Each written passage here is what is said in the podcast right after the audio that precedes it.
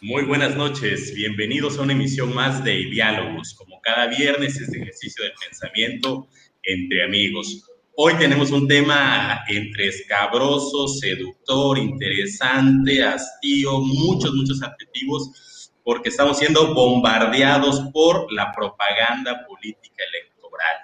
Cómo nos seducen los candidatos, cómo tratan de convencernos los partidos políticos realmente hay un cúmulo de propuestas para mejorar eh, las situaciones sociales o solamente es un concurso de popularidad donde el que tiene más likes y tiene más exposición es quien se posiciona como la mejor opción.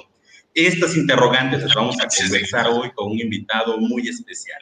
Hoy nos acompaña Roberto Ojeda. Él es periodista con más de 15 años en medios de comunicación y es actualmente director de la agencia informativa Información y Poder. Le damos la bienvenida, Roberto. Gracias por estar con nosotros.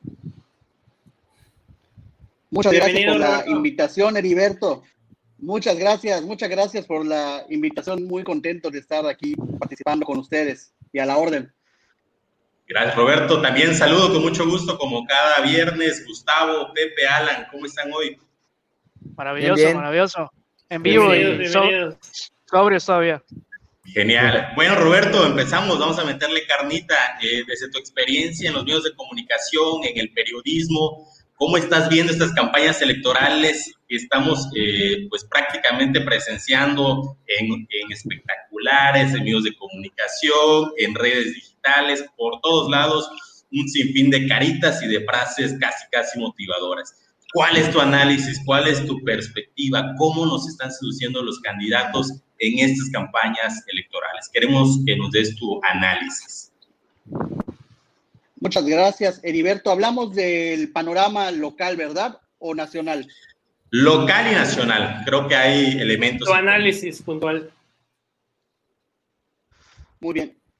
Creo que a nivel, en general, a nivel nacional hemos visto más bien muy poco de, propuestas y mucho de escándalos en lo de, ese tema de que se iban a cuidar por la pandemia, de que iban a hacer unas campañas diferentes, o al menos esa era la propuesta inicial eh, que planteaba el INE, no se está dando así. Estamos viendo unas campañas muy típicas en donde, de hecho, me atrevería a decir que estamos viendo unas campañas muy sucias, donde la polémica es cada vez más, eh, más importante que el discurso. Si nos vamos al tema local, estamos viendo una campaña que salvo dos o tres candidatos que están haciendo algo diferente, la realidad es que con propuestas, o sea, con nula propuesta, yo creo que estábamos eh, en menos del 5% de los candidatos están haciendo alguna propuesta concreta. De hecho, estamos haciendo un estudio en información y poder con la cantidad de, de comunicados que nos llegan de los candidatos y cuáles son los boletines que nos llegan con propuestas concretas y la cantidad es irrisoria. Sacamos, si acaso, uno o dos eh, candidatos con propuestas concretas al día. Entonces, estamos viendo cero o muy poca propuesta. Y en el tema de la publicidad, o más bien de, de la publicidad electoral, salvo casos muy puntuales que me permitiré comentar, como, no sé, Robert Pacheco o Renan Barrera un poquito, otro tanto Ramírez Marín. El resto es una campaña común y corriente, nada más que muy, pero muy desangelada. la verdad, es una campaña sin propuestas. O sea, te, emociona que haya clavadistas y gente de la farándula en, en, las campañas. Esa parte no, no, no, entendí. No es que me emocione. En realidad, si eres el si eres clavadista o si eres parte de la farándula y quieres participar en política, no le veo ningún inconveniente. Lo que sí veo, o sea, al final todos tenemos aspiraciones o todos tienen ciertas aspiraciones y alguna de ellas es la aspiración política y quieren ayudar a mejorar su entorno, su país o su ciudad. Todos queremos poner no arena. Pero al igual que los verdaderos, o, al igual que los políticos típicos eh, o ideales, Claro, tienen que estar además preparados. O sea, lo que pasa es que los partidos políticos han abusado de agarrar figuras solamente por popularidad y para jalar votos y tener arrastre popular entre la sociedad. no es que haya una propuesta real de algún candidato que tú puedas decir, ah, este sí cierto, es clavarista o es actor o es luchador, pero tiene buen discurso, tiene buenas propuestas. No, no, no, la realidad es que, es que no hay esa, eh, no se ve una preparación. En general no hay propuestas, ¿no? Ni de los candidatos que son políticos de, cuna, ni tampoco de estos gente de la farándula que también se volvieron eh, candidatos por contrato, casi casi como lo que pasó con Cuauhtémoc Blanco, que le ofrecieron un contrato para que fuera candidato y terminó siendo gobernador. Básicamente ha sido así. Oye, Roberto, tocas un punto clave que es básico para eh, analizar una campaña, es la selección de los candidatos. Tú le has dado seguimiento muy, muy puntual a todo el proceso de selección de candidatos en los diferentes partidos políticos. Eh, ¿Viste algo diferente en este proceso electoral en particular, en la selección de candidatos? ¿Cuáles son las características? ¿Por qué? ¿Cómo nos explicamos que estamos viendo estos clavadistas o los mismos políticos eh, de siempre? En muchas ocasiones simplemente cambian de un partido político a otro, ¿no? ¿Cómo, ¿Cuál sería tu análisis, tu reflexión en torno a estos procesos de selección de candidatos que al final de cuentas determinan mucho el tipo de campañas que estamos viendo? la rentabilidad y la rentabilidad política que tengan es lo más importante. Ya, ya los partidos están yendo, y, el discurso de los candidatos así lo deja ver, los partidos están yendo por la figura y no por el por la ideología partidista o por el o por el aura, esa mística partidista que antes eh, usaban mucho, sobre todo, me recuerdo Recuerdo, al Partido Acción Nacional que lo hacía mucho y después Morena, lo, un poquito más de esto, pero ya no hay, en estas campañas no hay eso, no hay identidad. La gente, se, los partidos y los mismos candidatos están yendo por la persona, por el, estamos usando un discurso de que yo no, o sea, no, vamos a llevar, no vamos llevar un membrete al cargo al que vamos, sino que vamos a llevar una persona con convicciones, ¿Por qué? Porque los partidos están en constante desgaste, sobre todo pasa en el revolucionario institucional, que es, un partido prácticamente eh, desgastado en casi todos los estados del país. Hay algunos en los que se salva, pero, pero en realidad tiene un, problema importante que es la falta de credibilidad. Y en el caso de, el PAN, que es más o menos el, que conserva una, una estructura que trata de hacer esta pelea al, partido en el, en el poder que es Morena, pues no tiene candidatos y figuras rutilantes a nivel nacional, tiene muy pocas, la verdad, muy pocas figuras, no, no tiene alguien que digas, eh, este va, este puede ser un candidato bueno para gobernador en algún estado y que luego pueda ser candidatable a presidente de la República. O sea, ha habido una carencia de, de figuras y lo que creo que están haciendo ahorita es tratar de la mayor rentabilidad electoral el, con, las, con lo que queda, ¿no? Con el que vea que, que tenga más. Claro que también aquí entra en, análisis lo que significa Morena. Morena está haciendo un, un duro escollo para esos partidos que antes estaban en el poder y que ahorita son oposición en muchas partes y que quieren conservar todavía esos sitios en donde siguen siendo poder. En Yucatán, por ejemplo, estamos hablando de que vemos a un PRI bastante desgastado, que Morena le está comiendo el mandado, pero a un PAN que todavía mantiene cierta fortaleza. Sin embargo, la, contestando de manera concreta tu pregunta, Heriberto, estamos viendo que se están yendo más por, la, por el nombre de la persona y no por el membrete. de hecho, hay candidatos que están haciendo la de YouTube. Pero ¿cómo, cómo hacer ese malabar, malabar discursivo de soy o fui priista y ahora soy morenista, o, azul, o verde, o cualquier color, ahí yo creo que pierde también credibilidad ante el público. Hay un impacto en la población, en las audiencias. Yo creo que yo creo que sí tiene un impacto, sobre todo, pero con la base, la base votante de los partidos que todavía está. El, me parece que Morena tiene, tiene como principal, en el caso de Morena de manera particular, recordemos que Morena es el presidente de la República. Morena es López Obrador, no hay, no hay otra explicación. O sea, quien ponga como candidato de Morena ya sale con un 18, con un 20% de ventaja electoral con respecto a los demás. podrías poner, podrías poner a Cuauhtémoc Blanco de candidato a gobernador en. Puedes poner a la inerte barra de carbón. Podrías poner a la parca y seguramente ganaría. Bueno, que paz descanse, ¿no? Podrías poner cualquier candidato para Morena y sería un competidor. ¿Por qué? Porque tiene la marca del presidente de la República. Y, la cual pesa, ya estás gastando la marca. Por eso, no creo, por eso no creo que. Bueno, Ah, bueno, a mí me gustaría preguntar si no crees que haya decaído esa popularidad. O sea, si no empieza a jugar un poco en contra ser de Morena. Todavía es redituable. ¿Será fin sí, todavía de López Obrador? ¿Sí? Sí, sí, claro que sí, sí, sí, claro que sí. Te voy a Está en el poder, ¿no? no, hay, no hay análisis más. No solo eso, no solo eso, ojo, le da dinero de manera directa a gran parte de la población mexicana. Es decir, es, a estar en constante campaña desde que entró al poder y le da dinero en efectivo en tarjeta sin hacer nada a la población. No hay discurso que mate. Sin hacer nada. o sea, en la mente, en la mente del ciudadano que está votando, que imagínense, pónganse en la mente del ciudadano que está recibiendo dinero mes con mes o bimestre con bimestre su tarjeta eso no lo había no, visto. Es, como si fuera una, es como si fuera una compra de votos masiva. Oye, ¿tienes, ¿tienes el dato o tienes idea de cuánta gente está recibiendo esos apoyos? ¿O alguien de aquí? Bueno, dice López Obrador que el 70% de, las, de la población tiene al menos un apoyo social. Pero hay datos pero aparte, que estamos hablando del 30 al 35%.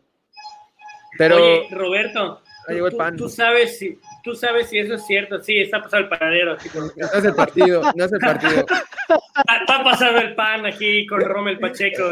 Pacheco.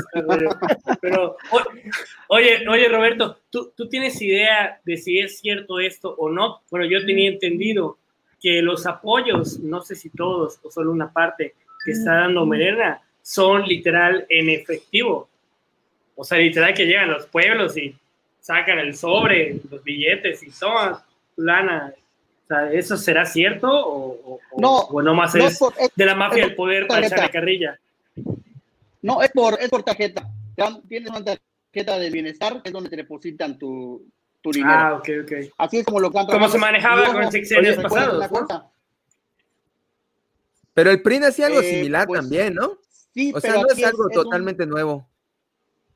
No, el PRI nunca. El, el PRI, esto de la tarjeta del bienestar, con apoyos directos a tu.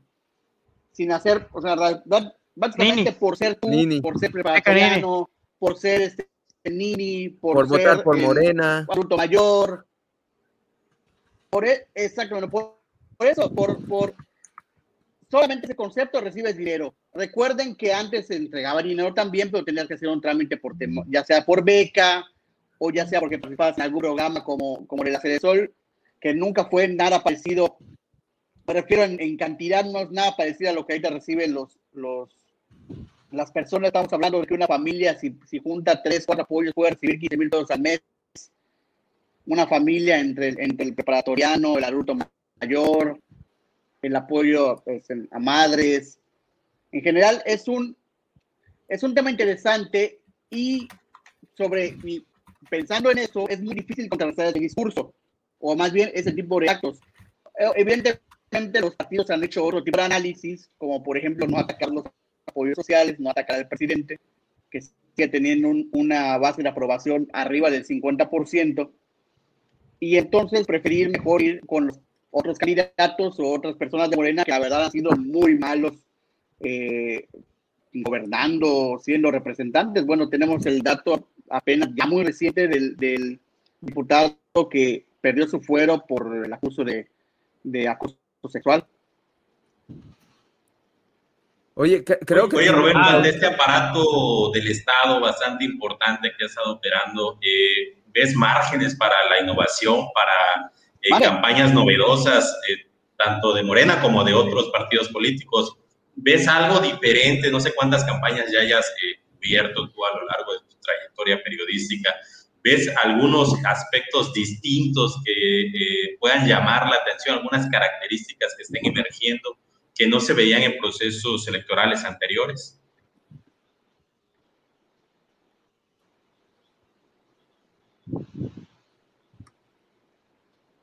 ¿No? Sí, Roberto.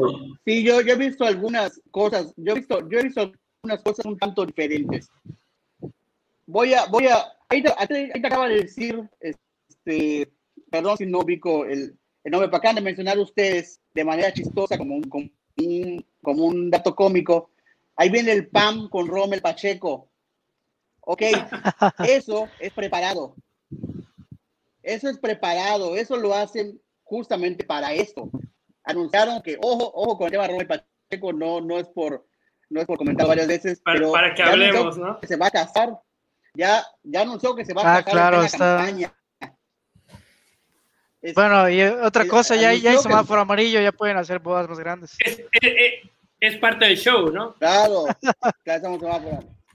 Exacto. Y eso es como que lo triste, ¿no? Hay que, hay Que, que hoy en día, hoy en día las campañas son más es show que propuestas, ¿no? O sea, ves a Samuel García con, con la fosfo fosfo y los tenis y todo el pedo. Y dices, güey, ¿eso de qué me va, en qué me va a ayudar a mí como un ciudadano común de a pie? O sea, eso no me va a dar, eso, eso no me va a dar trabajo, eso no me va a dar seguridad social, o sea, eso no me va a dar nada. O, o Paquita, que Es deliberadamente dice que no Bueno, sabe las nada. mises que no sé Claro. dónde están, en, en otras partes del Sí, país. es absurdo. Es, es un contrasentido, porque en realidad nuestros representantes populares tendrían que ser lo mejor de nuestro país. O sea, tendrían que ser muy buenas personas, muy buenos administradores, De- de- gente que piense en los demás. Oye, pero ratones de espera, biblioteca. para sacar adelante. Está- estabas hablando de, de- de la táctica en sí, de por ejemplo eso del pan, eso de la boda. No sé si puedes ahondar un poquito en ese aspecto. Creo que es interesante eso. Es una estrategia hecho. para, para hacerlo cercano, para hacerlo más humano. O sea, lo, recuerden que ahorita el, el boom de momento son los influencers, los youtubers, la gente que está en contacto constante con su público, con su audiencia. Entonces, el, han hecho este análisis los partidos políticos y han tratado de hacer eso algunos. ¿eh? La verdad hay otros que hacen lo mismo y son de los que no escuchan casi nada. El- pero hay otros que sí lo están haciendo bien, el, o al menos lo están haciendo no bien, diferente, porque ah, para hacerlo bien hay que ser sinceros, tendrían que estar dando propuestas constantemente, tendrían que estar debatiendo, tendrían que estar eh, proponiendo mejoras. Eso es lo que tendría que hacer un político, pero eso es en un escenario ideal. Sabemos que, el, Claro. que las campañas son, eh, son mucho de imagen, el 70% son imagen. Y entonces la imagen que le quieren dar a Rommel es un chavo muy fresco, por ejemplo, solo de él, que contrata, por ejemplo, con otros de su misma demarcación y que no, y que no se está encontrando en otro tipo Es que de hecho, el solo hecho de que él sea el candidato, por ejemplo, él tiene una buena presencia en redes sociales, es un nombre, es una marca personal muy fuerte. es una marca en personal. Yucatán. De, de hecho, me sea, gustaría ver si, pero si- Samuel García es otra Roberto. estrategia. O sea, Samuel García. Ajá. Ah, bueno, me, me gustaría ver si podría ser como, como una, un, un- un pequeño parteaguas, ¿no? De, de las campañas antes de redes sociales, que me imagino que eran más de propuestas y no tanto de apariencia, y luego el cambio que hubo de buscar personas perfectas, aunque sean unos brutos que no sepan cómo solucionar los problemas de la ciudad, pero que se vean bonitos y hagan cosas chistosas. Pero siempre ha sido así, ¿no? Solo se incrementó con redes en, en medio de la campaña. se, se incrementó, vino un boom con el boom de las redes sociales y del uso de ese tipo de, de publicidad se dio con Barack Obama. Barack Obama hizo un uso excelente de las redes sociales y luego en México se trató de replicar, hacer algo parecido con Enrique Peña Nieto, que fue el primer presidente, por así decirlo, mediático. Guapo. Y le funcionó. Pero fue mediático para ambos lados. Fue mediático, se casó con una actriz, Sí. eh, era un tipo O sea, fue mediático de, la de televisión, inclusive. Fue- mediático, pero más de, medios, de medios se volvió un blanco de tradicionales. o sea, un blanco de memes y de ataques de Sí. O, sea, él, podría ser un ejemplo de, cuando se implementó toda la artillería mediática, ¿no? Para decir, para hacer un producto. lo, último. Que, podría ser podría ser el ejemplo de cuando se implementó toda la artillería para convertir a un individuo en el producto perfecto de las masas. había, mujeres, de, las redes sociales. Había mujeres que decían que votaban por él porque estaba guapo. O sea, era la única razón, por guapo. O sea, no, no había nada de propuesta, de, de, que me, o sea, siendo que va a ser algo mejor por México, no, nada. Exacto, o sea, lo, lo vendieron como ganal, perdón, eh, galán de telenovela. Como ganado, pensé que ibas a decir. sí, ojo, ojo, recuerden que el, recuerden que para los, para los expertos o los gurús de esto, el 70% del, del sentido del voto es emocional. Y el tema de la imagen representa, sobre todo la imagen de primer impacto, es, es un gran, eh, o sea, define muchas veces el sentido del voto, si te cae bien o mal una persona con la primera impresión. Entonces, eh, evidentemente, si eres bien parecido, o al menos tienes un porte, eh, digamos, diferente, vas a tener un, un plus.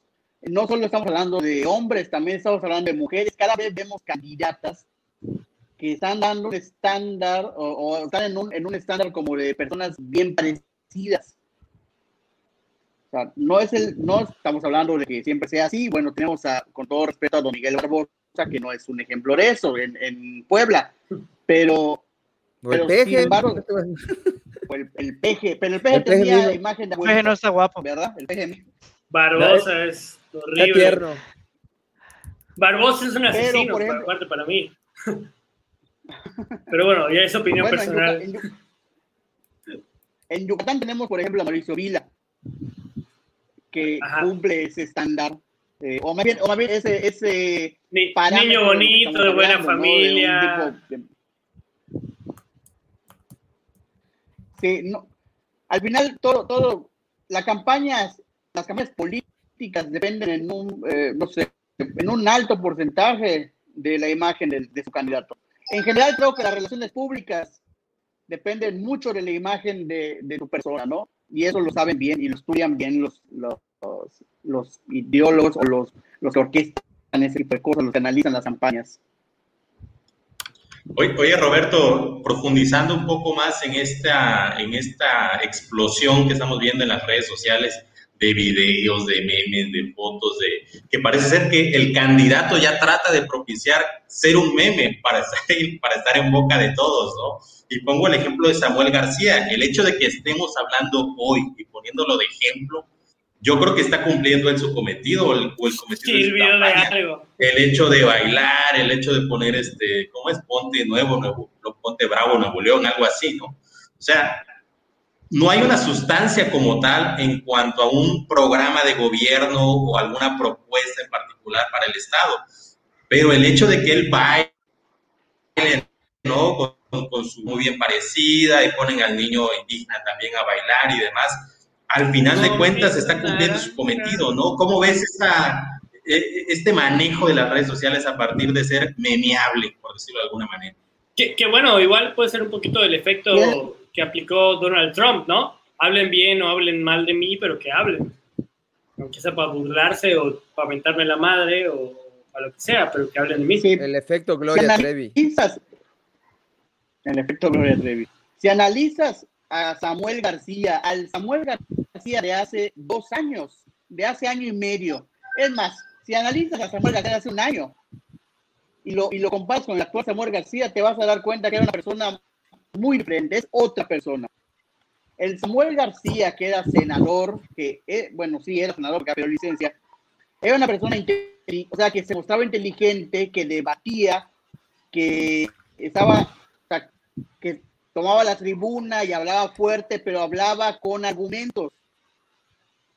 El actual Era de biblioteca. Es un personaje mediático, o sea, es alguien que, que se transformó porque vio que la rentabilidad electoral, su rentabilidad electoral, no le daba para ganar Nuevo León. O sea, no le, no le daba para, exacto, no le daba para ganar su campaña en Nuevo León. Estaba tercero en las preferencias.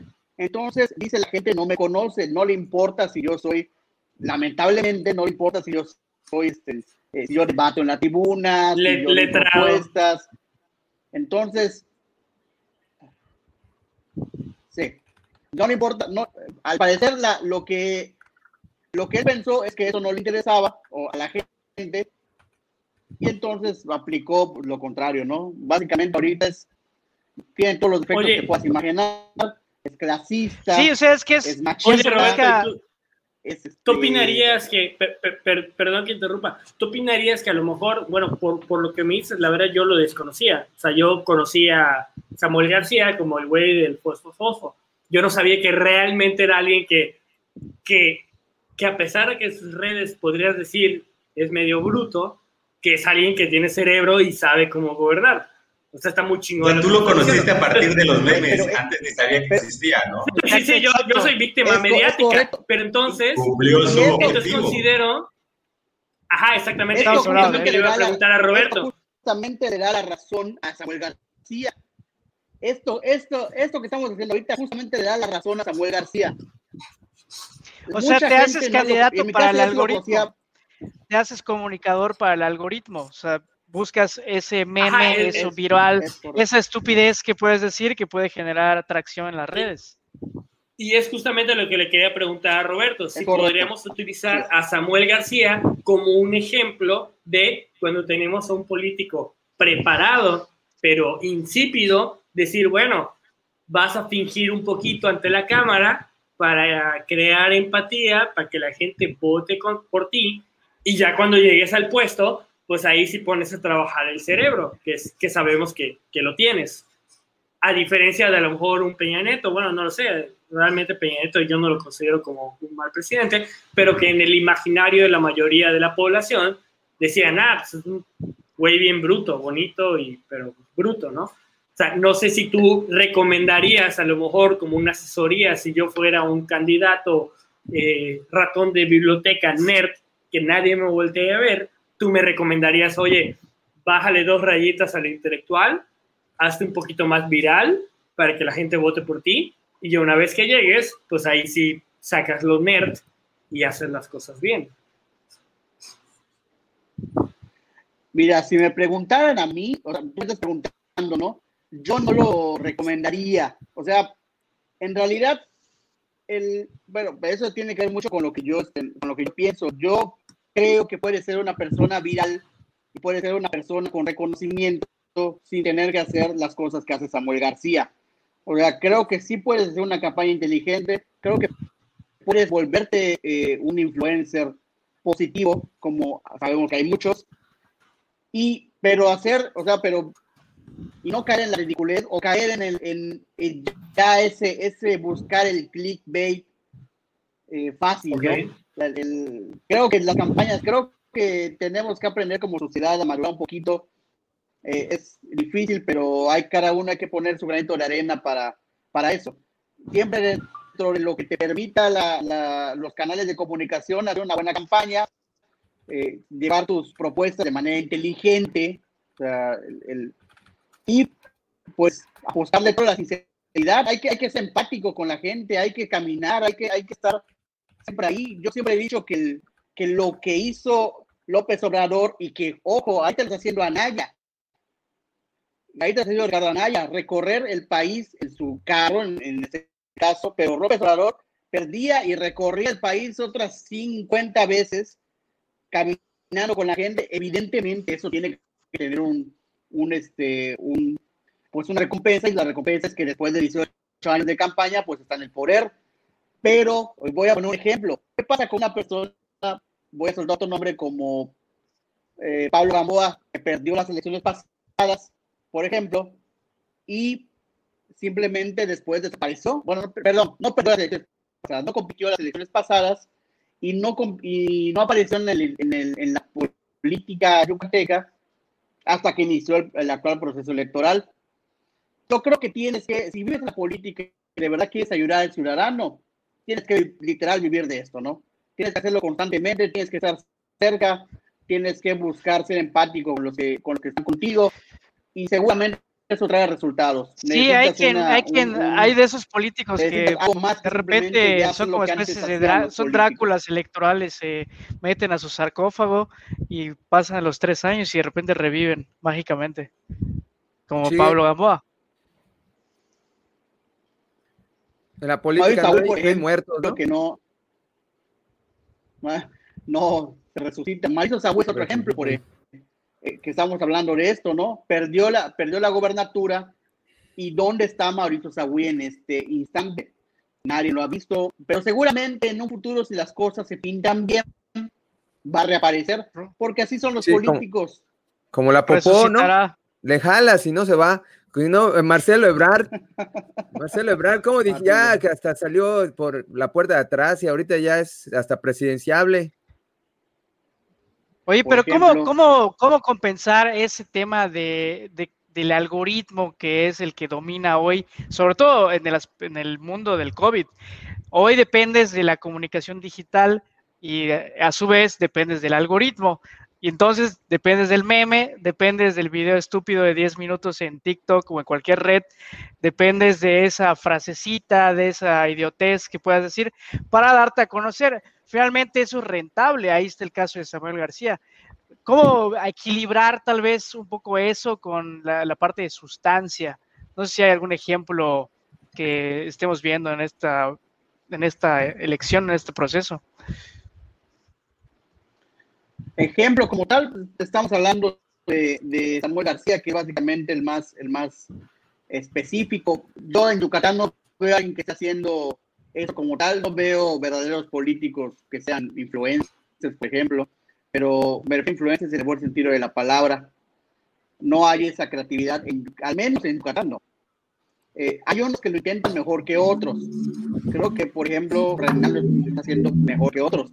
Pero, eh, bueno, Ramírez Marín también lo empezó a hacer un poquito antes con el tema del, de sus versiones de sus mañaneras, ¿no? Que salía y hablaba del ejercicio, de la dieta y de y de cuántas cosas se le pasara en ese momento en la cabeza. El candidato de peso, ¿no? De, los que había bajado. Candidato de peso. Es una invitación a, quiero ser memeable, ¿no? En otras palabras. Exacto. Yo soy el candidato de peso. Pero, pero, por ejemplo, pero ojo, si tú, tú crees que, ¿tú qué crees que hubiera pasado si Ramírez Marín hubiera elegido el camino del señor Barriga? Como, como un golpe de campaña. ¿Tú qué crees que hubiera pasado? Que se hubiera, eh, el, el meme es redituable. Yo creo que le estaría yendo mejor. Yo creo que le estaría yendo mucho mejor. Pero eh, puede ser. su manera. Eh, yo creo que evidentemente le iría mucho mejor. De entrada, señor Barriga es un, es un personaje entrañable del, del, y que pega mucho en la, en la sociedad. Además de que ayuda que... y la idiosincrasia mexicana. El, arquetipo del señor Barriga. Claro. Bonachón. Bueno, no era bonachón, pero... Claro. pero es un personaje querido. bueno, sí, un poco con el chavo, ¿no? Pero...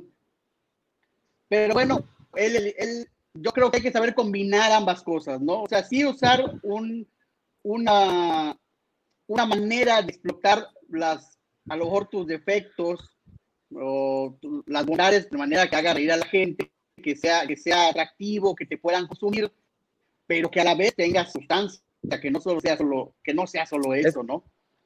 Es que hay un problema de raíz allá. Está por allá algo que le llaman el principio de Peter. No sé si hayas oído alguna vez, donde deliberadamente, o sea, son dos habilidades totalmente distintas. Lo que te hace un buen candidato está totalmente alejado de hacerte un, buen gobernante. Entonces, desgraciadamente, no son dos eh, actividades que sean incompatibles. Por eso, la tendencia es que la persona que salga elegida llegue a su, a su nivel de incompetencia al ser elegido, porque llegó al punto en el que ya no es viable. O sea, eh, eh, ¿qué es lo que dice al principio de Peter? Que vas creciendo en una jerarquía y naturalmente vas a llegar al punto donde ya no sirvas, porque cuando ya te vuelves bueno en lo que estás haciendo, cuando te ascienden al siguiente nivel, ya no tienes la capacidad necesaria para desempeñarte bien en ese cargo. Y, con los políticos se ve clarísimo. Lo que pasa es que es necesario porque te tienes que dirigir a la masa, tienes que ser un en, en una persona que entretenga a la masa y más con la herramienta de los algoritmos o con la restricción de los algoritmos de las redes, pues, pues es que ese modelo de comunicación pues tiene que, tienes que, o sea, eh, o lo usas o, eres víctima de ello, o no. No sé cómo ve. Es que entra el tema, ah, evidentemente es lo que estamos platicando, aquí entra el tema moral, ¿no? El tema ético, el tema más bien personal, qué es lo que quieres hacer, qué es lo que, qué es lo que, cómo quieres que te vea la gente. y eso juega mucho con el carácter de cada persona. Hay quien no importa y quiere, quiere llegar quiere llegar al poder de la manera que sea y lo hace, y hay otros que pues, buscan otras opciones y algunas le salen y otras no. Pero la realidad es que actualmente si quieres tener un verdadero impacto en el electorado, tienes que buscar maneras de entrar en las redes sociales. O sea, no es que, o sea, sí o sí tienes que usar las redes eh, sociales y el algoritmo. Sí. Hoy en día, yo igual opino que, eso, o caminarte, o haberte caminado todas las cuadras de la ciudad de Mérida durante Porque no creo que pueda ser candidato de la radio o del periódico. Oye, oye, oye, oye, Roberto, pero realmente, o sea, sí, bueno, tú como experto, salir a caminar todavía es redituable. O sea, todavía puedes ganar votos yendo de casa en casa. Bueno, a mí, ah, yo te, voy a dar un comentario. O sea, yo, yo estaba aquí en mi casa. Sí, pero sí, pero, tengo, o sea, abro la puerta Hoy por hoy no, por el contexto de la pandemia, ¿no? La colonia más popular. Habría que preguntarle a Naya, ¿no? Yo creo que no le está jalando. O sea, pero él no está caminando, está ya en coche. Lo que pasa es que, o sea, mi, punto es que. Naya. Por ejemplo, Anaya, Anaya está combinando esas dos cosas de lo que estamos hablando. Anaya está siendo muy viral en las redes y está yendo a todas las ciudades en auto, ¿no? O sea, si vas a caminar, sí te funciona caminar, pero no te funciona caminar en la campaña porque la gente sabe que lo haces porque quieres su voto. O sea, la gente sabe que lo haces porque estás en campaña. Camina pues, dos años antes, tres años antes, preocúpate por tu gente desde mucho antes y vas a ver que sí funciona. O sea, evidentemente funciona. ¿Por qué? Porque contacto con la gente es real. Pero eso solo hace un político que sabe lo que quiere, que piensa a largo plazo y que de verdad le interesa la política como carrera, los animales políticos, como se les llama, ¿no? O sea, no, no como resucitado de daño eh, electoral. Es correcto. Que pasa mucho en Mérida. Sí, porque, o sea, mi, mi, mi, planteamiento era, por ejemplo, yo aquí en la casa, la casa de ustedes, eh, tengo una, eh, como que la puerta principal y una puerta, ya sabes, ¿no? Tipo RI, Amiriñaque, para que entre el viento. Y no manches, o sea, llegó la campaña, creo que eran el PAN, ¿no? Llegan y Llegó el PAN. Dicen, ¿Te fue, a ver a Naya? No, era Rommel, creo. o era Renan. Bueno, no sé. La, la, cosa es que llegaron y ni siquiera dejaron buenas. O sea, yo me enteré porque el gato se puso frenético. Y, escuchamos literal como si fueran a abrir la, la puerta. Y así, güey, ¿qué, pedo, ¿qué pedo? Y no, eran los del PAN, estaban metiendo su papelito por debajo. Y así que, oigan, sáquense la chingada, güey. O sea, mínimo digan buenas tardes. Y entonces yo, yo siento que ese tema de ir pasando de casa en casa en negocio, ya, sí, les iba a tirar el gato encima, ¿no? O sea, yo siento que ya llega un cierto desgaste, porque ya como que se están metiendo en tu vida privada, güey. O sea, estás en tu casa, a lo mejor rascándote los gumaros y, llegan, oye, vecino, vote por nosotros. Y dice, oye, güey, o sea, mi, propiedad privada inicia cuando termina la banqueta, güey. ¿Quién te dijo? A mí lo que, no me agrada es, la, la, la, musiquita y la, la, cancioncita pedorra de todos los candidatos que ah, pasan una y otra vez y otra vez y otra vez. Ya, ya me tocaron como cuatro a la, a la hora del sagrado descanso. La de Movimiento con Naranja con su, con su reggaetón adaptado al, al candidato en turno. Sí, es, dices, güey, ¿qué, ¿qué, es esta madre? Es que son, son, es que todavía, todavía, es en, todavía es en campaña como, son campañas de hace ya muchos años. Como los años 70, o sea, no chinguen. Ajá, es, lo que yo planteaba cuando el tema de la innovación que te preguntaba Roberto. O sea, realmente son tan repetitivas y tan predecibles las estrategias de campaña no sé si me escuchan, que ya como ciudadano te, parece sí, escuchamos, sí te escuchamos. A ver, de cierto hastío, ¿no? dejas el micrófono, porque tu micrófono se oye un poco entrecortado. Bueno. Bueno, bueno. ¿Lo escuchas, Roberto? Yo, yo los escucho más o menos. Ah, sí los escucho. Nos dicen que hablemos de los candidatos. Nos, dicen en el chat que, que, hablemos de los candidatos que salen bailando en sus videos de TikTok. ¿Qué pedo con esa gente? O sea, realmente, ¿por qué hacen eso? O sea, ¿realmente puedes ganar un voto por salir bailando? Es que o sea, ¿quiénes los asesoran? O sea, ¿realmente eso, eso, funciona o no funciona? Pues sí, es, de, eso. es que, es que sí, pónganse, pónganse a pensar, por ejemplo, cuando están frente a la boleta, cuando están frente a la boleta electoral, ¿qué es lo que hacen? ¿Qué es lo, qué es lo, ¿Por quién votan ustedes, por ejemplo, cuando están frente a la boleta electoral? Cualquiera que no sea de Morena. el próximo, la próxima elección, cualquiera que no sea de Morena. No, bueno, normalmente sí, sí votan porque tiene cierta empatía en sus proyectos y bla, bla. O porque, o porque lo viste más, porque, o porque al que conoces, al que conoces, al que, al que ubicas. A, lo mejor, bueno, es que eso es para, para empezar.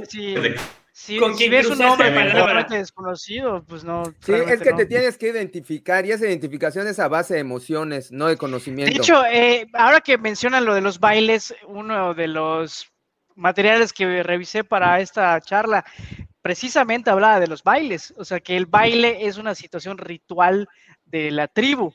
Y precisamente por eso salen los candidatos bailando con viejitas gorditas, decía este Jürgen Klarich, un gran marcadólogo, que eso tiene un impacto muy fuerte en la psique, porque pues el baile es una situación física, es una situación ritual. ¿Quién, quién es el que baila? Pues el buena onda, el, que, sobre todo si bailan con la fea. Sobre todo si bailan con la fea, decía este cuate, eh, eh, Y, la, gordita, y la viejita. Eh. eso genera esa conexión. Entonces, por eso bailan. Y más ahora, pues lo hacen con las redes para estimular el algoritmo. Eso es interesante. Es que la, pregunta sería, La, pregunta de verdad sería si lo popular es lo mejor. Ajá, exactamente. O sea, ¿cuál es el punto medio? O sea, ¿tienen que rebajarse tanto o puede haber un punto medio de, oye, sí soy bueno, chistoso, pero también... La, campaña, la, campaña, electoral es un concurso de popularidad. Yo creo... A ver, Roberto.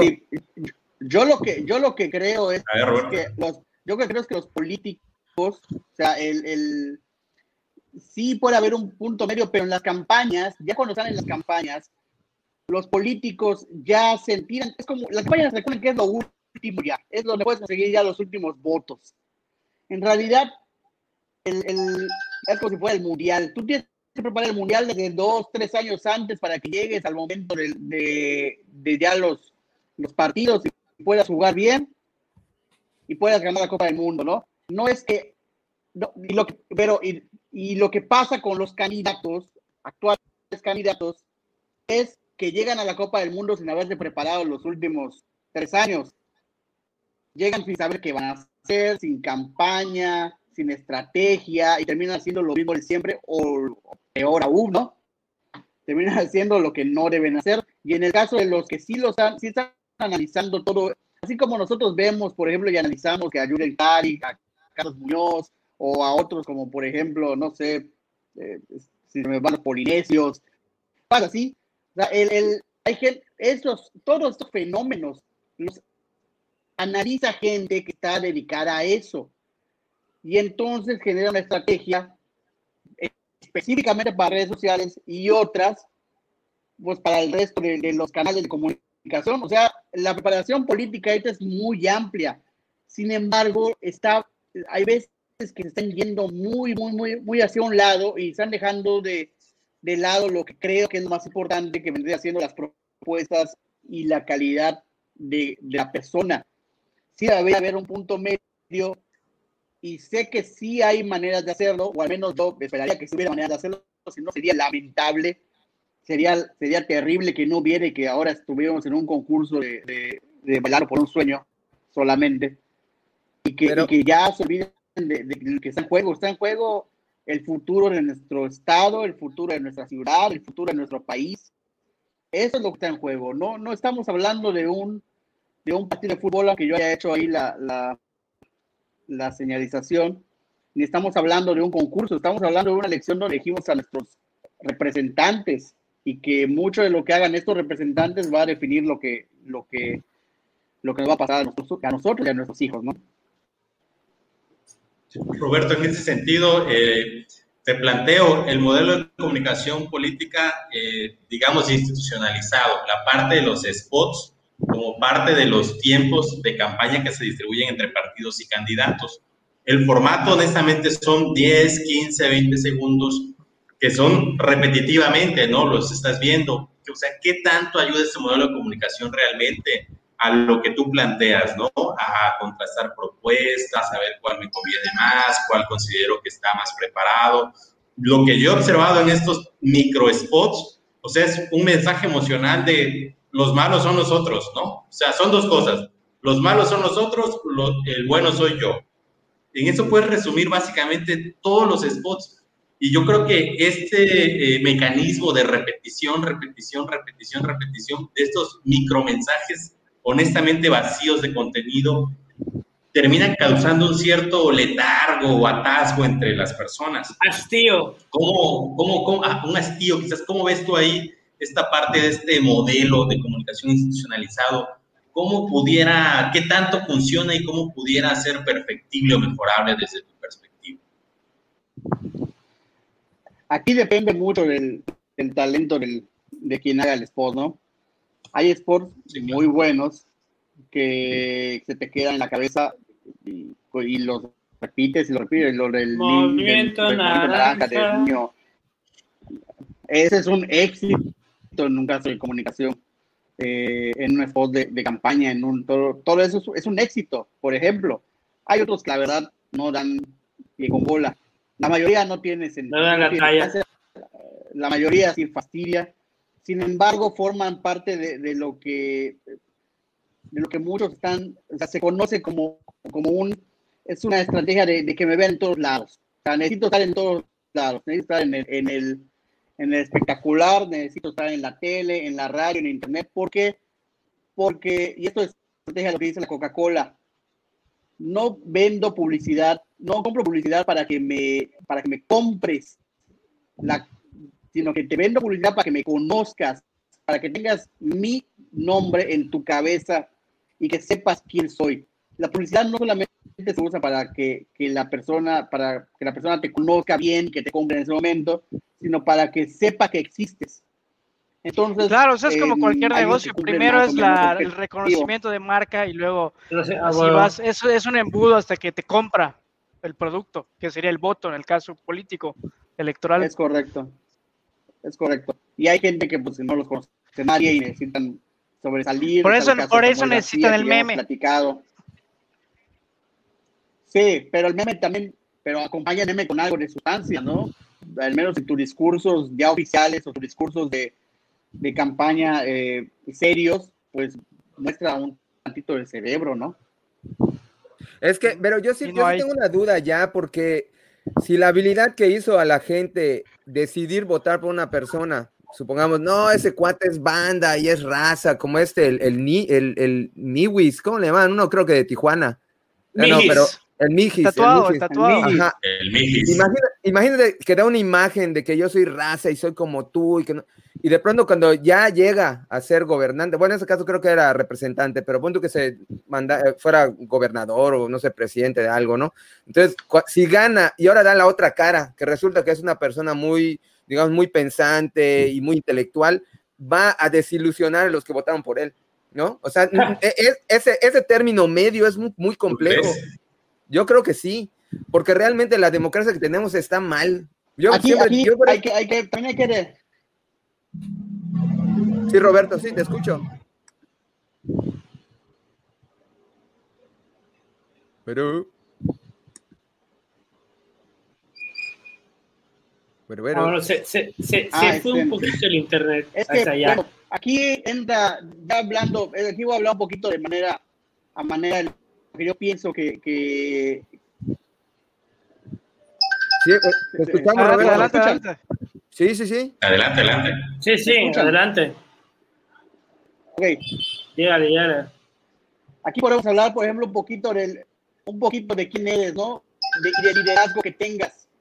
Hay que recordar que no siempre eh, podemos encasillar a alguien que sea talentoso solamente con que sea inteligente o más bien que sea intelectual.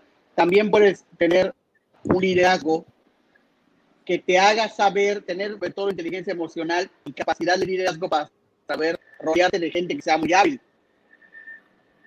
Entonces, no, lo que sí tienes que tener, o sea, es para mí integridad y ser muy hábil por el tema de, saber unir a la gente, que es lo que creo que tiene AMLO, por ejemplo. O sea, siempre tienes que ser coherente con, lo, con quién eres, ¿no? O sea, por ejemplo, López Obrador lo ha sido y es el caso de éxito más importante. Eh, Pero reconocer tus carencias también, ¿no? Y, y, como dices... El Millis, por ejemplo... Claro. El Millis no puede, no, no puede cambiar y... O sea, el Millis es el Millis y siempre tiene que ser él sea, tanto en campaña como, como, candidato.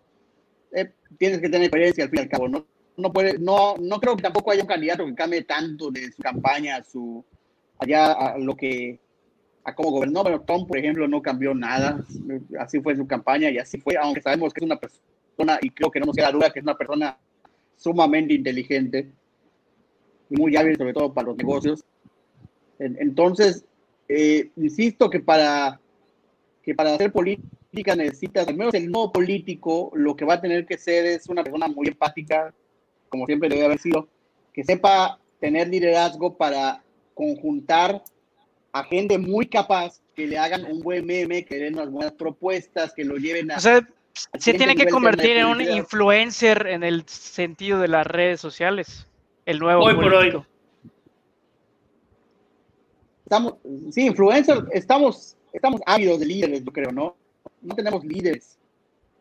Líderes, líderes reales, líderes que te juntan personas.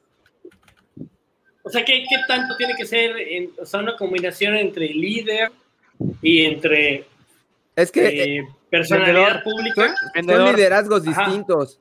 Uno es el liderazgo por el que, que, cautiva a la gente y otro es el liderazgo que, realmente lleva de llevar un país, ¿no? O sea, de saber delegar. Entonces, e, eso yo lo que yo he encontrado.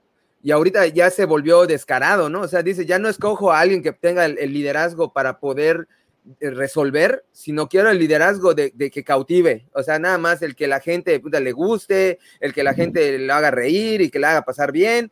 Y, eso es lo que ya es un desbalance total, ¿no? Porque pues es, ya no va a ser una boleta, va a ser un TV Notas, ¿no? Vas a agarrar y no vas a decir, ¿qué es esto? ¿Eh? realmente ya no sabes por qué. Eh, recuerden, lo, que ah. lo que decía AMLO. Las campañas son una cosa completamente diferente y se dicen cosas completamente diferentes a cuando estás gobernando. O sea, mientes. esto, es, esto es real. Las campañas. acá te dice que eh, va a ser difícil votar por el menos malo. Sí, o sea, la neta, todos son una mierda. O sea, bueno, la gran mayoría, así como que no, bueno, no, eso, eso, que comentas de, de, que la campaña se dice una cosa y luego se hace otra cosa, bueno, pues eso es mentir, ¿no? Pues discordancia. ¿eh? No, es, no es ser, no es ser, no es ser por eso nosotros lo que debemos de hacer es, es pugnar por un mejor político, por un mejor líder, por un mejor ciudadano, pedir candidatos comprometidos, ya no votar por, por gente que, que nada más vive la política, pero cuando hay campaña, sino que haya gente comprometida. Si, si la sociedad está evolucionando, por así decirlo, en un sentido, en un buen sentido de la palabra, eh, si es lo más consciente, hay que exigirle también a los políticos un poquito más de, conciencia. Ya no, ya no dejarnos eh, ir por tanto por, por el tema de, las, de, de estas campañas de memes, estos shows ahí entra un tema el tema de educación, de, de, pugnar por una, por, porque se ven temas de estabilidad emocional, de, varias cosas, varias cosas. En realidad es algo muy complejo, pero hablando en tema claramente de campaña como tal, las campañas actualmente han sido, eh, son un show, siempre ha sido un show, este es un show a través de las redes sociales. O sea, la, la evolución, por lo que estoy entendiendo de, del show, es simplemente el, el, contexto, el formato del show. Antes era la tambora en la calle mientras caminabas, el meeting masivo. Ahora, sobre todo en COVID, pues es el TikTok, es el videito en Facebook, es el meme. Y pues cada vez se reduce. Antes era tal vez tres horas de, de meeting, ahora es 10 segundos de meme o una foto, ya ni siquiera hay video. Ya, ya no hay torta y boli. ya, ya, no hay pero, contenido, o sea, cada vez es más reducido el, el contenido. Pero ¿dónde, ¿dónde quedan las ideas? Pero, pero, ¿Dónde quedan las propuestas? Eso es lo preocupante. Ahí, ahí, es. Pero sí hay, pero hay esperanza. ¿En qué sentido? Además, la, las redes sociales y, y, el Internet nos ha dado la posibilidad de, de, tener más interacción con la gente. Es una realidad. Podemos estar haciendo uno, uno. nosotros esto eh, exactamente, y platicar y intercambiar ideas. Y hay candidatos, hay candidatos que lo están haciendo, hay candidatos que han utilizado esto eh, para sentarse a platicar con su gente, con, el, con los posibles electorados y responder dudas. Ah, sí, hay algunos que lo están intentando. O sea, yo siento que todavía, que, que si me preguntan, no todo tiene que ser show. Ahorita lo es, pero creo que hay que se tiene que buscar utilizar las herramientas de mejor manera. Creo que hay gente que lo está haciendo mejor que otros, ya lo había comentado, pero esos ejercicios de sentarse frente a las redes sociales, a Facebook eh, o TikTok y hablar, y hablar con la gente, y hablar con la gente de, de manera directa, la verdad, este, es, una posibilidad que los candidatos no pueden dejar pasar, ¿no? Tener esa clase de, de ida y vuelta con el ciudadano que antes no tenían. Roberto, eh, quiero poner sobre la mesa un tema que me parece relevante, el tema de los medios de comunicación tradicionales. Eh, tú con 15 años de, o más de experiencia en el periodismo seguramente has cubierto muchas campañas y seguramente tienes la referencia muy clara, muy palpable de cómo anteriormente, antes de este boom de redes sociales, la verdad es que los medios de comunicación tenían un control, un papel preponderante muy importante en las campañas. Yo recuerdo que por ahí tú lo sabes perfectamente, ¿no? El tema de las columnas editoriales en los medios impresos, pues eran como que, híjole, tal analista habló bien o mal de tal candidato, ¿no? Tenían como que cierta eh, relevancia en cuanto al peso ante la opinión pública a partir de este boom de redes digitales, la verdad es que yo percibo que este poder o ese monopolio de la información eh, se ha ido diluyendo. Me refiero a los medios tradicionales eh, de comunicación. Eh, ¿Cómo ves tú el papel de los medios de comunicación en las coberturas de estas campañas electorales ante esta competencia abismal que está teniendo en las redes sociales? Ves que se están reinventando los medios de comunicación, ves por ahí algunas estrategias de innovación, hasta dónde están todavía siendo importantes como generadores de opinión pública en este tema particular de las campañas electorales. Ok, como sí estamos viendo, Ediberto, que como los candidatos, hay gente que ha agarrado la onda y hay gente que no lo ha hecho, así los medios también también lo han, están en la misma situación, ¿no? Hay medios que han sabido identificar para dónde viene la, la ola y se han subido y lo han hecho bastante bien. Hay otros que han surgido eh, pues, de, con la ola directamente y les ha ido bastante mejor. Y hay otros que simplemente se están eh, despedazando solitos porque no han sabido hacer, no han sabido cambiar, no han sabido interpretar eh, al, al, público. El, yo creo que la, lo que ha hecho el Internet ha sido democratizar varias cosas, ¿no? Y uno de ellos es el medio de comunicación. Y está logrando algo que, por increíble que parezca, no, no, este, se había dado en, en, entre los comunicadores periodistas. Saben perfectamente, y AMLO no se cansa de decirlo en la mañanera, que los medios de comunicación tradicionales eran aliados muy fuertes del poder, muy fuertes del poder. Entonces, eran a veces hasta cómplices del poder.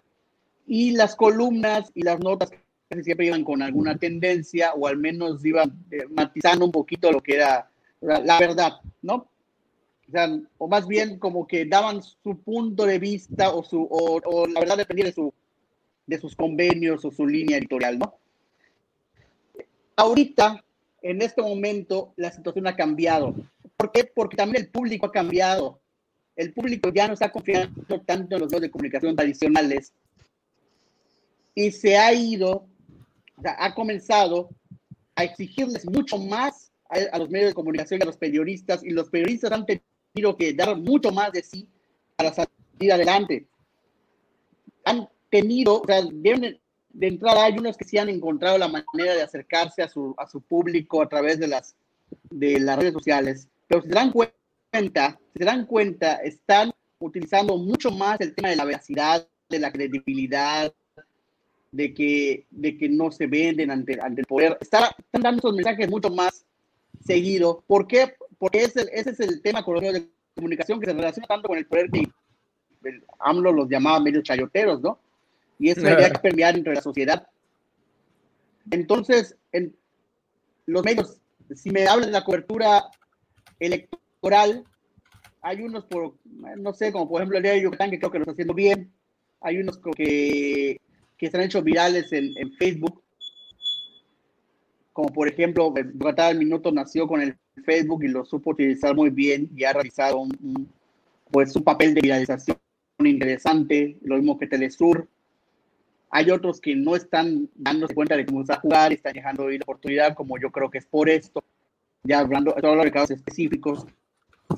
El, y lo que tienen que hacer ahorita, lo que sí es verdad es que es están viendo ya cómo cambiar. Ya, ya, ya todos están dando cuenta de cómo cambiar, pero hay otros que ya están muy tarde que no están sabiendo cómo. O sea, no, no se están enterando de cómo va la cosa. Incluso me atrevo a decir que los, las páginas web ya, ya no son el, el, las páginas web ya no son el medio de comunicación donde la gente se está informando. Se está informando en, en redes sociales, en Facebook, en su Twitter. Por eso es importante que tu meme tenga sustancia. Bueno. Ahora, ahora les voy a decir algo.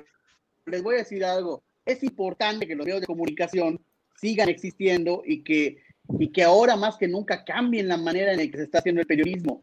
Se acerca el periodismo a lo que nunca debió de haberse dejado de hacer, que es pensar en el ciudadano, pensar en el lector, pensar en, en que sus clientes, por así decirlo, no son los políticos, los clientes son la gente que los lee. O sea, son, su credibilidad es su poder. Si no entienden que su credibilidad es su poder, entonces los medios no van a salir adelante, no van a poder subsistir porque, porque no van a tener la confianza de la sociedad. Pero es que el sesgo también es, es, no lo puedes evitar, ¿no? Siempre va a, haber, un pequeño sesgo, eh, cada periódico va a batear un poquito más para un lado que para el otro, ¿no? O sea, es, es inevitable. ¿O cómo ves tú? Bueno, desde que escribes una nota ya tienes una manera de, desde que, desde que un ser humano escribe una noticia, pues ya tiene, ya tiene, ya viene cargada de lo que tú eres, ¿no? Sin embargo, sí hay rigores periodísticos, sí, hay un rigor periodístico y unos, y unos, o sea, hay unas reglas periodísticas muy claras de cómo hacer la información y que te ayudan a, a no caer en esos sesgos. Lo que pasa es que los sesgos eran antes autoimpuestos por los dos periódicos, por sus convenios o por sus, o por, sus alianzas políticas. O sea, eso es lo que ahorita, ahorita es orgánico, ¿no? no Más orgánico en la red. Yo, creo que ahorita ya ese, ese es. Yo te, yo te puedo apostar que cuando un periodista inicia en, en este trabajo, uno está pensando, voy a entrar y voy a chayotear al político no, lo que está pensando cuando entra a los medios de comunicación es ser un periodista que diga peso, ser un periodista que diga la verdad, algún tema ideal, porque de periodismo no te hace millonario. O al menos no, si no. depende de quién no, a quién, ¿no? Si, También. Si no eres, este, ¿cómo se llama? Depende de quién, exactamente, sí. Pero por lo regular, el periodista, entrando, no es que se haga rico, el periodismo se hace por pasión la mayoría de las veces. Entonces, tú no entras pensando en eso, tú entras pensando en hacer bien tu trabajo. Entonces, yo creo que ahorita el Internet le está dando la posibilidad a esos periodistas de hacer un trabajo mucho más cercano a lo que ellos tenían pensado. El problema es la monetización. El problema es cómo cobras ese trabajo y cómo hacer que la gente en un, en un país en el que la gente no se quiere. Bueno, si lo, si lo averiguas, nos, nos dices cómo, lo conviertes en votos. ¿no? Entonces, hay que favor. Nos avisas cómo también si averiguas eso. Hay que ser muy creativos en la manera de monetizar, en la manera de. Ideales partido político. Ahora, ahora, ¿cuál es tu opinión de este, el Lord Molécula y la Keniana? Ah, bueno, esos son periodistas. Esos son periodistas. Bueno, pero, esos güeyes Perro, son, perrodistas, ¿cómo? Son zánganos. Perrosistas. Son, zánganos. No, eso, no, esos son. Fíjate que yo creo que ellos son una parodia del periodista. Es una parodia del periodista. Parodia. Creada, parodia del periodista creado por la por el, por el poder. Por el para eso para, para, parodiar al, al, Estoy completamente de acuerdo. a la imagen del periodista mexicano. O sea, pero hay, por ejemplo, es el cuate este, el pirata, que, que, ya apareció con su parche en un ojo y en el otro, ¿sabes? Esa nada más lo hace para. Sí, ya, ya apareció el con pirata. el ojo. Sí, sí, el pirata lo, falso. Sí, lo han visto sin, sin parche igual, pero, o sea, yo, yo no. O sea, yo, yo no como ciudadano no entiendo la, la figura de esas personas allá. O sea, y, y, y, no entiendo cómo pueden ser, llegar a tener una credibilidad. Si estás hablando de la credibilidad. El chapucero, o sea, la gente le da Bueno, o sea, la credibilidad es, es, la misma, es la misma fan base de AMLO. Sí, el, el, te alineas al régimen. Sí, son gente que tú los ves y, y claramente tienen una, exactamente, no es muy diferente, por eso digo que es una parodia del periodismo, del periodista, pero es, es, para AMLO, AMLO se, o más bien el régimen se burla del periodista, o sea, el, haciéndolo excesivamente eh, lamebotas, por no decir otra cosa. O sea, antes... o sea, Lord Rodillera. O sea, periodismo, periodista, pues...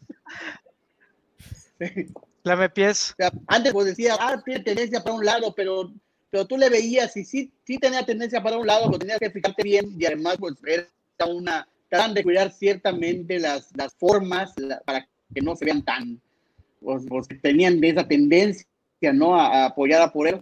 En este momento no, en realidad es un apoyo abierto, es una lambisconería absoluta de, de algunas gentes que están en la mañanera y por eso para mí es una parodia. El periodismo es un. Oye, es algo, pero por otro lado está también esa figura del periodista el periodista opositor hasta cierto punto, por ahí está la figura de Broso, de Carlos Loret, que pues y prácticamente ya... ellos están llenando la, pues no sé, la, la cesta de periodistas, la periodistas opositores. La, la, oposición que políticamente no existe, esos güeyes la están llenando, ese vacío, ¿no?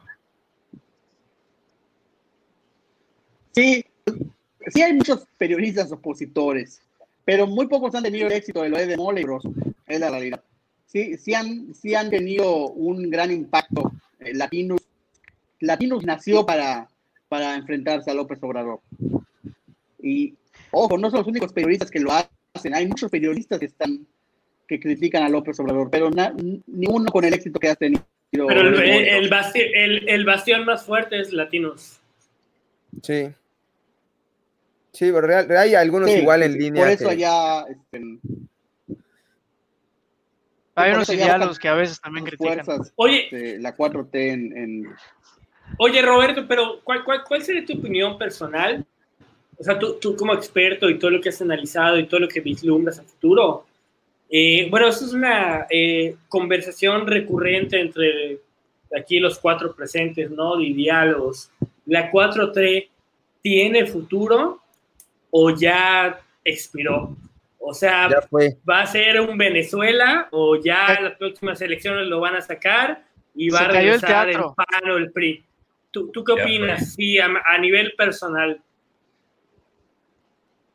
Yo creo que si en las elecciones que vienen no se logra recuperar al menos la mitad de la Cámara de Diputados y Morena se mantiene al frente de, de esto, y peor aún, o más bien en mayor extremo, si logran quitarse con el tres cuartas partes de la Cámara de Diputados, yo creo que Morena se va a quedar muchos, pero muchos años.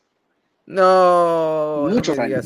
No. Ya, yo creo que con la, vamos con la pasando, posibilidad, vamos pasando nuestro dinero a Suicidio colectivo. El voto de Del país. castigo, ¿no? Suicidio colectivo. Ah, Sí. eh, eh, todo. Masoquismo todo, colectivo. eh, el episodio 20 de Diálogo se va a transmitir desde Andorra, en Europa. Vamos a subir. Todo nuestro dinero va a ser en Bitcoin. Adiós. Dios bendiga a México. Los amamos. No, o sea, ¿tú, ¿tú crees que sí podamos tener Morena para unos 10, 20 años más?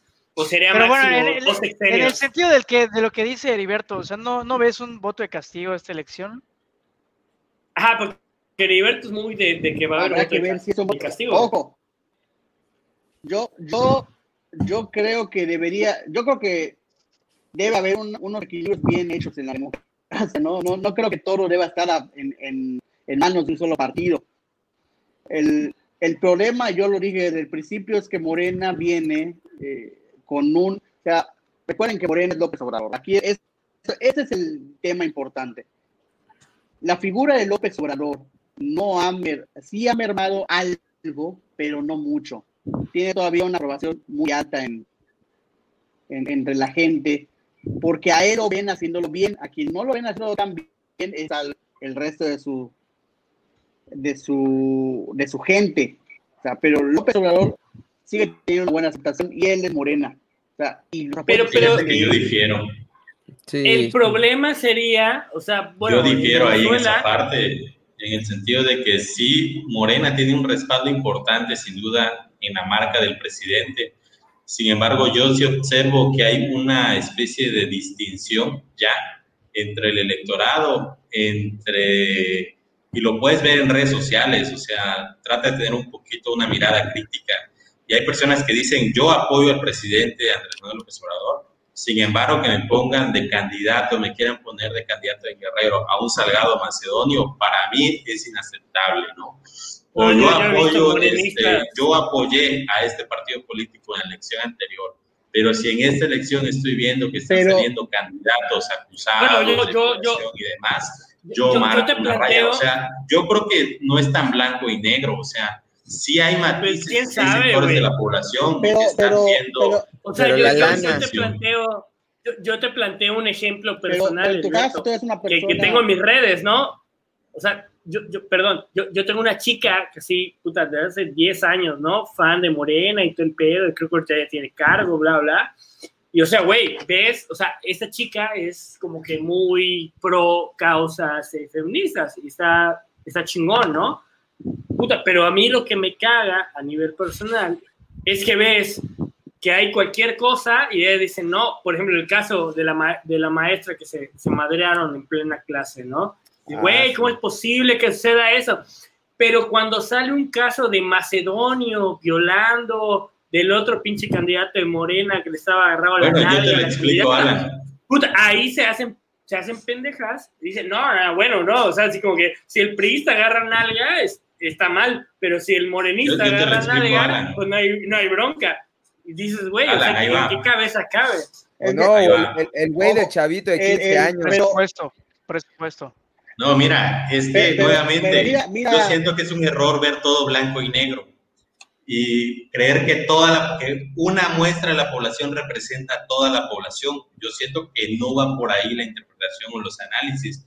¿En qué sentido? O sea, sí hay que reconocer que hay un sector de la población, digamos que es, está a, a full, Cegada. completamente apoyando al régimen. Ponle un 30% que es base electoral. eh, Pase lo que que pase, digas, digas lo que digas. hagas, pienses, lo que quieras, van a seguir en su perspectiva, que además se me parece respetable.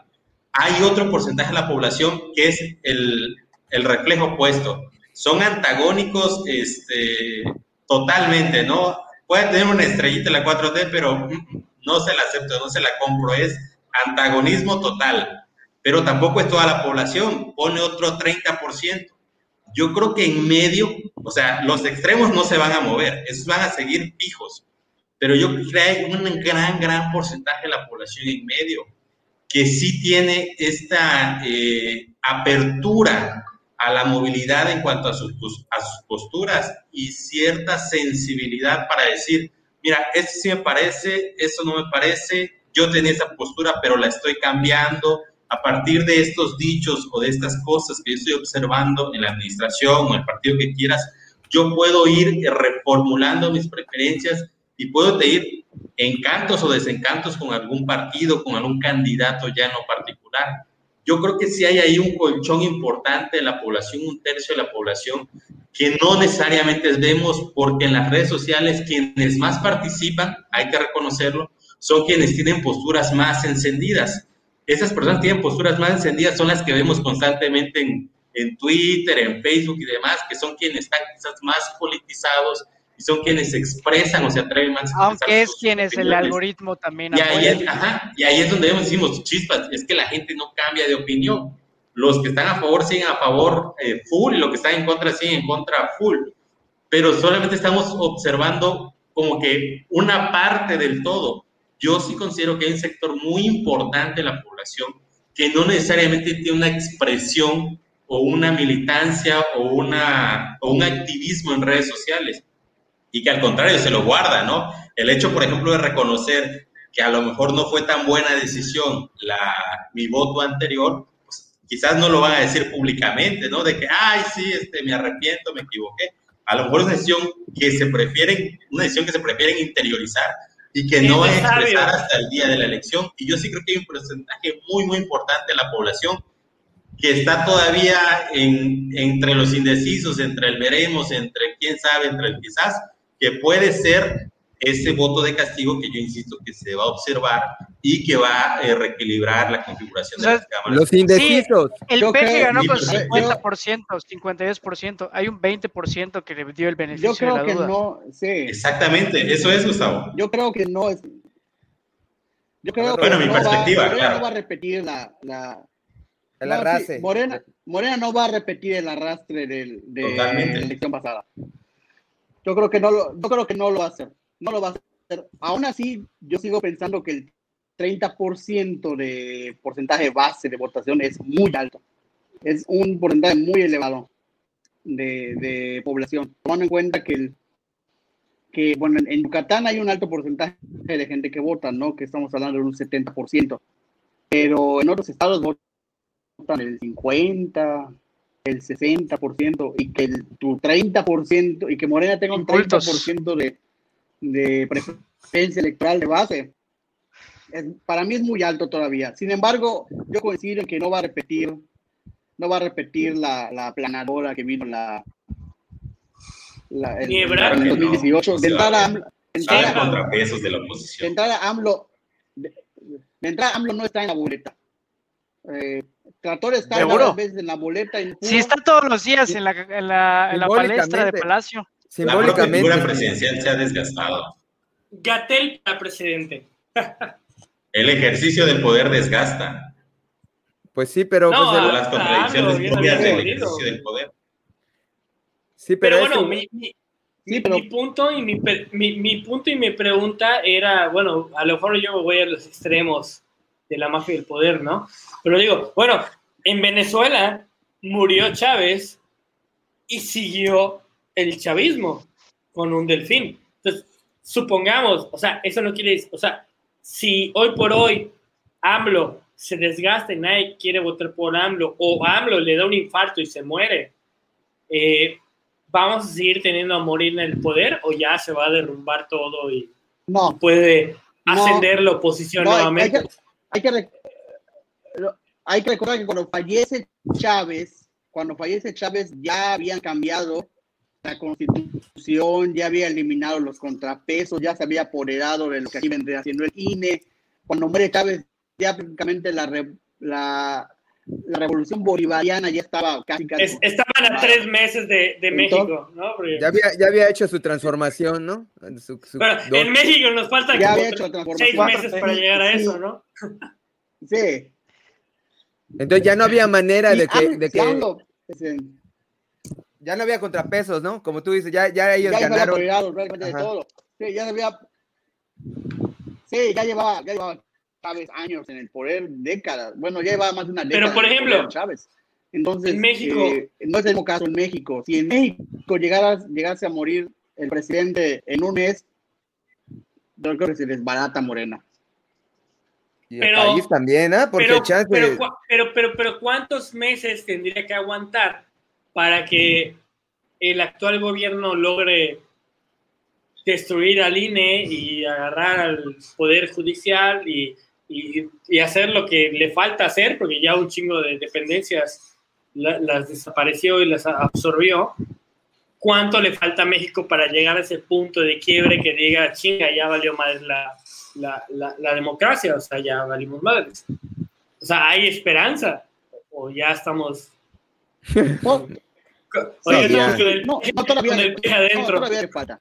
Todavía, todavía. Yo, yo digo que es, todavía, estas elecciones son clave, ¿no? Es, es, lo que decíamos, estas elecciones son claves para eso.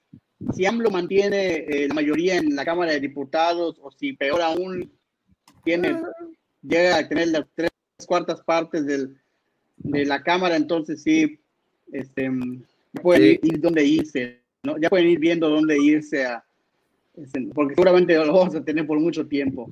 A Morena. ¿Y tú es algo que no va a suceder. Pero no va a ser así. Yo, siga aferrado yo creo que no va a ser así. Yo creo el, el, el, el, el apocalipsis no va a suceder, va a haber un voto de castigo. ¿Tú qué Eh, sugerirías? no, o sea, si, si, yo si creo, yo no yo quiero creo que, no. si, si yo no quiero que se perpetúe Morena en el poder, pero veo que las opciones de la oposición son una basura. ¿Tú, ¿Tú qué me recomendarías a mí? O sea, que te diga, güey, no manches, o sea, quiero sacar a Morena, pero las opciones son una basura. O sea, ¿qué hago con mi voto? O sea, no voto, voto por el menos peor, o qué chingados hago con, con mi vida. O sea, ¿tú, Pues, qué, ¿tú qué sugerirías? Vota Sí, por siendo- Paquita. Siendo, siendo pragmático. ¿Qué, qué, qué sugerirías? Otro pragmático voto por la. Por la haría, haría Para lo que le que, pueda ganar haría a lo que Morena. hicieron muchos de, haría lo voto que por el menos peor. En el, en el, que muchos mexicanos votaron por AMLO por primero para dar una oportunidad y porque veían ellos que era el menos malo. El menos peor, votar por el menos Entonces, peor, ¿no? Y el que tenga mayores posibilidades de poder ganar. Es lo que es lo que Alberto llama voto de castigo. Ah, ok, ok, ok. O sea, no, Excelente. no es, no es un voto, no es un voto, no es un voto que yo haga porque esté este, encantado con las propuestas del otro, sino que lo hago para que este no gane. Ah, de hecho, Ya, empezó, ya empezó a circular una página de, de internet donde supuestamente tú puedes consultar allá tu distrito y decir, mira, el voto útil es por este cuate, o sea, por este partido, creo que te dice el partido. O sea, porque realmente yo creo que se va a pintar de colores el país. Yo, yo- yo- yo así lo veo. Lo- el que diga morena no es lo que quiero. Se va a ir por lo que sea que no sea morena. Y ya no va a haber una predilección de que PAN, PRI- bueno, ahorita creo que ya se asociaron, ¿no? Tienen, que es PRI, PAN, PRD, no sé cómo se va a llamar. Sí. Ahora sí que el PRI- Ya, ya. Sí, sí, es, es, este, va por México. va por México, pues así. Pues no sé si vaya Oye, por México, pero Tucom. Tucom. Tucom. Estados Oye, Roberto, este, para irte agradeciendo, e ir cerrando este, la plática de hoy, la verdad es que muy enriquecedora tu, perspectivas como siempre. La verdad, yo reconocerte en lo personal, ese amor por el periodismo que tienes, ese profesionalismo y esa parte ética, que bueno, al final hablaste de la parodia del periodismo, que yo creo que, que existe, a veces los propios periodistas lo, lo, lo propician. En tu caso, creo que es todo lo contrario, creo creo que eres una persona eh, comprometida con la ética y, y, amante de tu pasión, la verdad, de tu, de tu, profesión. Yo te lo reconozco y te agradezco que hayas estado el día de hoy con nosotros. Si tienes algún otro comentario final eh, que agregar respecto al tema que nos ocupa, las campañas electorales y todo lo que, lo que más o menos pudimos analizar o recapitular, ¿con qué cerrarías esta emisión de diálogos hablando de campañas electorales? Pues mira, pues muchas, de entrada, en agradecer la invitación. Eh, sé que me dijeron en algún momento experto en algunos temas, yo me considero en realidad experto en, en, en estos, en estos temas. Yo creo que nada más tengo mucha experiencia, ¿no? En algunos, en algunos ámbitos, pero en realidad el, el, toda la gente que lleva un poquito de tiempo en esto se da cuenta de algunos, de algunos patrones, ¿no? y en el tema de, de las campañas, yo creo que, yo espero más bien, espero que a partir de, que en mes de mayo, de que inicie mayo, empiecen a lanzar las propuestas, porque la verdad se ha estado flaca la caballada con el tema de, de, cosas concretas que los candidatos ofrezcan al electorado. Básicamente aquí no ha habido, o sea, si hablamos de Samuel García en el norte, aquí no ha habido ni Samuel García, pero tampoco candidatos con propuestas, ¿eh? O sea, de verdad estamos en Yucatán, estamos, la verdad, muy, muy, muy flojos en, el tema electoral. O sea, los candidatos no se han dado estamos cuenta jodidos. De que la situación ha cambiado, de que la pandemia igual no a cambiar muchas cosas.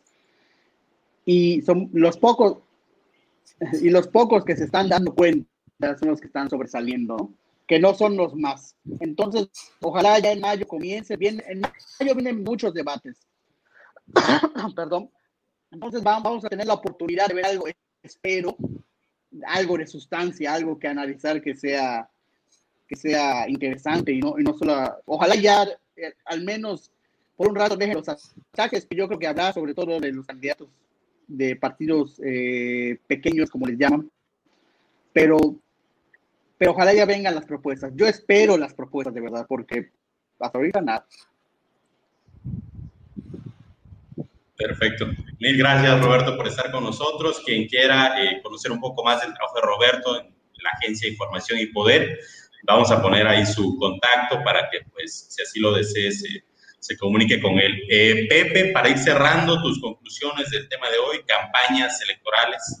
Bueno, yo antes que nada le quiero agradecer a Roberto, me pareció muy informativo y, y por lo poco que te oí hablar, yo sí te considero experto en el tema.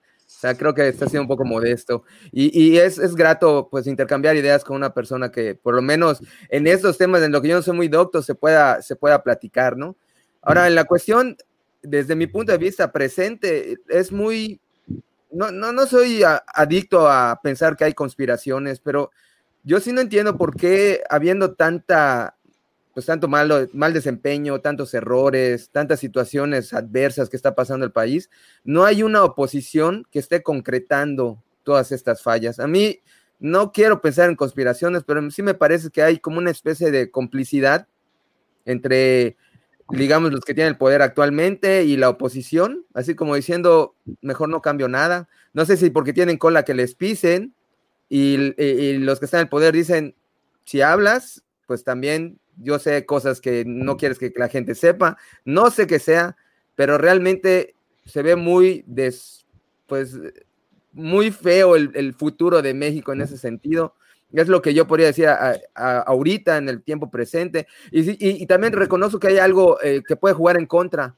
Me parece, por ejemplo, no, no, no conozco su propuesta, pero me parece que Lupita Jones, por ejemplo, es un, parece ser una persona muy inteligente y sin embargo se le tacha de que por haber sido señorita México, pues este, también está entre los de la farándula, ¿no? No, no tengo idea, pero sí creo que es una situación que juega tanto en contra de decir por qué tanta gente de la farándula y también a favor, perdón, a favor en, en, las personas que nos damos cuenta de eso y en contra para ellos, que a lo mejor sí es gente preparada y la estamos tachando ya con una calificación, ¿no? Ahora, a futuro, solo me gustaría mencionar algo que yo creo que es importante. Esto que tenemos realmente no es democracia, se llama representaciones de partidos. La democracia realmente, y yo creo que si ojalá en algún futuro se pudiera implementar, es que cualquiera tendría el poder de ser gobernante sería prácticamente aleatorio que cualquiera pueda ser gobernante. Y con eso se eliminarían esas tonterías, ya no habría el, tanto dinero desechado, tanta basura que hay en, todas estas de televisión y papel tirado en las, en, las campañas. Yo, ojalá algún día, ojalá algún día podamos migrar y tener un sistema distinto al que tenemos ahorita. Eh, por mí sería todo. Gustavo, comunicación y poder, campañas electorales, ¿cuál es su perspectiva? Sí, uno de los temas que me parece fascinante y también agradecer a Roberto es el de la comunicación, cómo las personas buscan a través de su comunicación pues generar un impacto, una influencia. Y bueno, lo vemos en las campañas, todo el tiempo ha sido así, la verdad, desde tiempos inmemorables. El ser humano pues, realmente pues le gusta el show, le gusta lo simple, las ideas cortas, los memes, pero en el sentido original del meme, que es una unidad de cultura mínima, es lo que permea en la masa. Y hoy simplemente ha cambiado, tal vez antes era la palestra en la plaza pública, luego el periódico, luego el radio, hoy pues las redes. Y las redes nos constriñen a un formato específico que es el algoritmo. Y bien, pues uno tiene que empezar a interactuar y estimular esos algoritmos.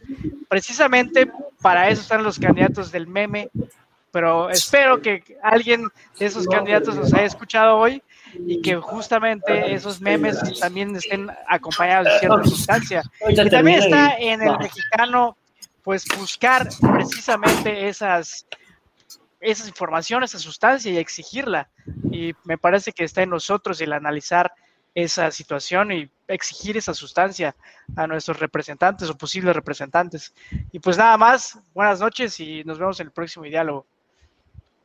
Perfecto. Eh, Alan, por favor, tu conclusión y si nos recuerdas las redes de diálogos para la audiencia. Claro, claro, una disculpa, no sé, según yo puse mi micro, el micrófono en mute, pero creo que no, eh, porque recibí aquí una visita. Eh, pero pues bueno, muchas gracias a todos los que nos acompañaron hasta el final. les recuerdo las redes, nos pueden seguir en Diálogos Podcast en Instagram, nos pueden buscar en Spotify y en Apple Podcast en caso de que pues el horario se les haga un poquito complicado, nos pueden escuchar a cualquier hora como Diálogos. Y pues bueno, mis conclusiones, la realidad es que pues yo sí quiero ver a Morena afuera, pero no sé por quién, porque las opciones que hay están de la chingada. O sea, no, veo un candidato que realmente, o al menos a nivel Yucatán, no veo un candidato que realmente pueda, pues, o sea, creo que caemos en el típico por el menos peor. Eh, creo que unas plataformas como la que mencionaba Pepe, que te van diciendo como, pues, quién es el puntero, serían muy útiles, ¿no? Porque a lo mejor así puedes decir, bueno, si no quiero que gane Morena, pero quiero que gane cualquiera que sea, pues me voy por, ese. Yo creo que las elecciones realmente, mi opinión personal de cómo se hacen elecciones hoy por hoy, se me hace muy obsoleta. O sea, vivimos en un contexto de pandemia.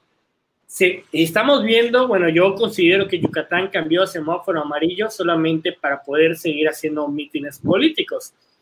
Y me imagino que eso sucedió en muchos estados. Entonces digo, güey, o sea, neta, en el imaginario los partidos políticos, la única manera de ganar el voto es yendo casa por casa, repartiendo papeles y diciendo que te voy a dar una beca o algo. O sea, los políticos no podrían reinventarse y decir, podemos ganar una elección de otra manera creo que eso sería algo muy importante, ¿no? Porque veo que la política no ha cambiado mucho de los 70 para acá. Sigue siendo la misma fórmula. Gana el que puede movilizar más gente el día de la, día de la elección.